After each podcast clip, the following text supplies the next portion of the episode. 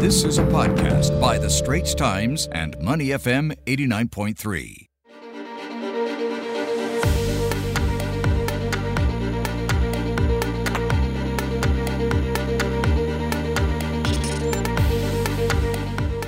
Time now to shift our attention to the U.S., and they were in action over the weekend. Headlines involving the U.S. at the Shangri La Dialogue, plus the latest regarding the U.S. Capitol Hill attack hearing. Nirmal Ghosh, U.S. Bureau Chief at the Straits Times, is online with me. Nirmal, let's start off uh, with the first one. U.S. Defense Secretary Lloyd Austin and his Chinese counterpart, General Wei Fenghe, met for the first time at the Shangri La Dialogue. It happened here in Singapore over the weekend. Let's talk a little bit about the dynamic dynamics between these two. What did you observe in terms of key moments of their interactions? Uh, what does it show where the US and China are concerned in terms of being able to have a proper civilized conversation, if I put it that way? Hi there. Well, it may not have been as bad as some of the headlines made it out to be. In fact, it was a good sign that they met for an hour, which was apparently double the allocated time. And they spoke about the importance of keeping lines of communication open, and they apparently agreed to hold more talks. Now, certainly they sparred over Taiwan. I believe Austin accused China of provocative behavior, and China had its usual bellicose stand on Taiwan. After the meeting, Senior Colonel Wu Qian, who is spokesman for China's Ministry of National Defense, said it was, quote, Taiwan independent secessionists and outside forces, unquote, that were changing the status quo. That is not the mainland. He said, U.S. arms sales to Taiwan undermined China's national sovereignty and peace and stability. According to him, General Wei had told Austin, if anyone dares to split Taiwan from China, the Chinese army will not hesitate to fight at any cost to crush any attempt at Taiwan independence. But that is par for the course now. When Taiwan comes up, you really can't expect much else. I think on balance, everyone is pleased that they actually met and talked, which is of course the purpose of the Shangri-La dialogue gets a little bit more juicy, Nirmal, because uh, Chinese Defense Minister General Wei Fenghe has accused the U.S. of trying to hijack countries in the Indo-Pacific region with exclusive multinational groups that target China in, and he was saying this in his speech at the dialogue, right? So was the U.S. expecting China to be so bold and openly accuse them at this event? How did they react, and would this change the way the U.S. handles China moving forward? Yes, indeed. General Wei accused the U.S. of meddling in the affairs of our region with its maritime patrols and, quote, flexing muscles by sending warships and warplanes on a rampage in the South China Sea, unquote. The US and China were neither seeking nor expecting anything specific in Singapore. They were presenting their own visions for security. And of course, one of China's messages was that the region would be fine if the US would stop interfering. This is not going to change anything in the direction of the relationship. Now, on the eve of the Shangri-La dialogue, the US's ambassador to China, Nicholas Burns, told a Utah Valley University event via video from Beijing that relations with China may be at their lowest point since 1972. He said, we have seemingly unremitting competition between us. And nothing that happened or was said in Singapore really changed any of that. Again, both sides basically stated their positions, and in that sense, there were no surprises. Issues do remain unresolved, and both sides see things very much from their own perspectives. Each sees the other as provocative and destabilizing.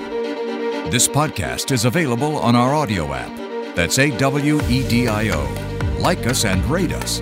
And now, back to our podcast episode. All right, Nirmal.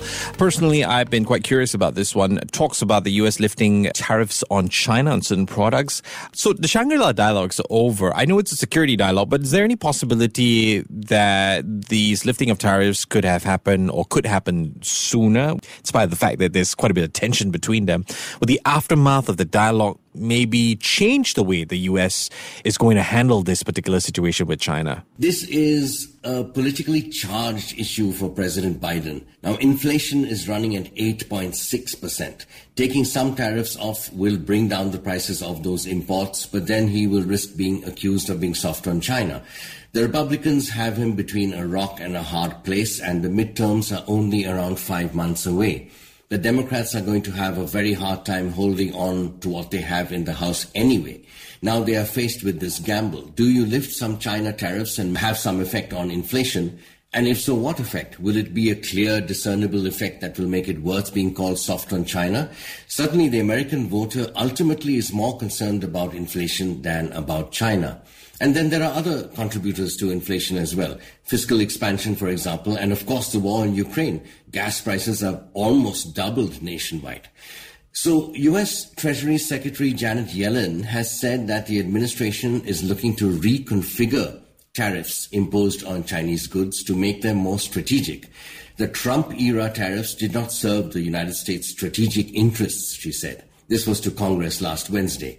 She was referring to the Section 301 tariffs started in July 2018 after an investigation concluded that China had stolen intellectual property from American companies and forced them to transfer technology.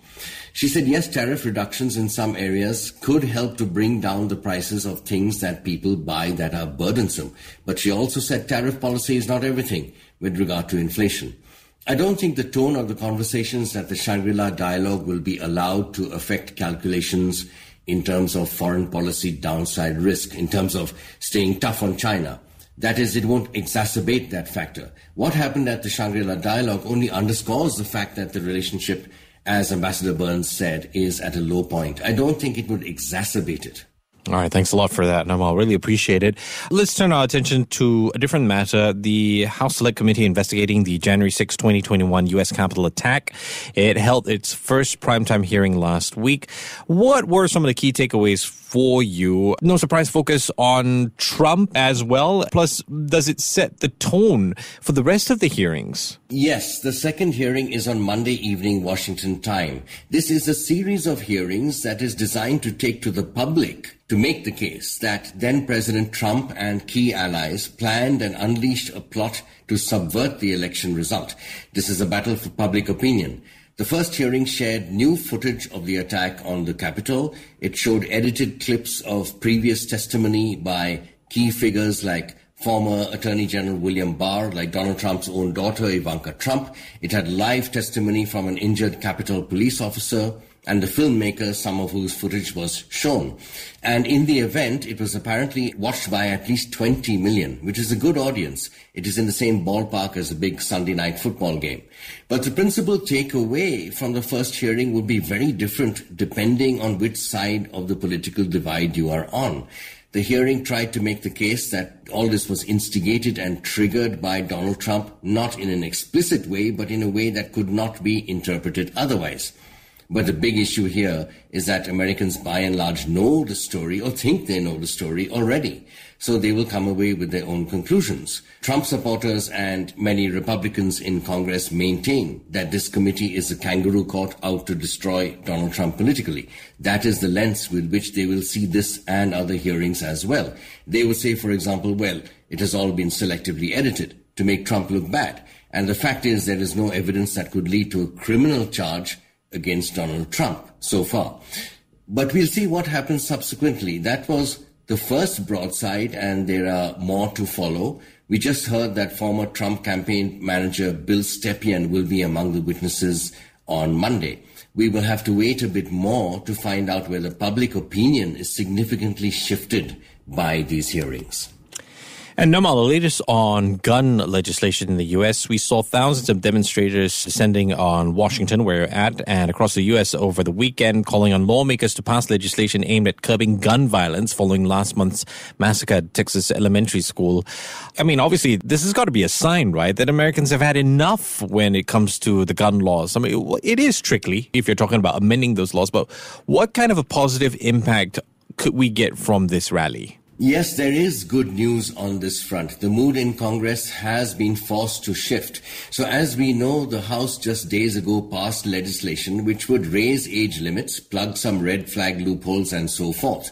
Now that goes to the Senate and it wasn't being given much of a chance because the Democrats would need 60 votes in the Senate, which they don't have. But just a few hours ago, a bipartisan group of 20 senators, 10 Republicans and 10 Democrats announced that they have reached a tentative agreement on legislation that would, alongside some new restrictions, also create significant new mental health and school security investments.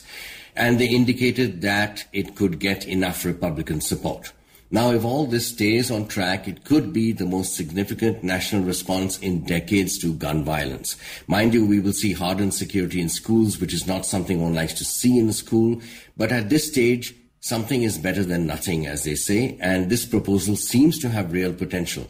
It addresses issues across the board, from actual controls, however marginal, on gun sales to school security and mental health as well both definitely related issues which pro-gun advocates would agree on. These senators said, and I quote from their statement, our plan saves lives while also protecting the constitutional rights of law-abiding Americans, unquote.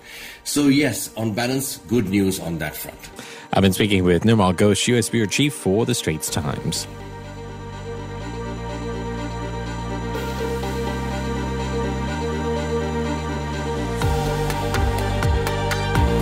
The Asian Insider Podcast channel is also available on Apple Podcasts, Spotify, Google Podcasts, and our Awedio app.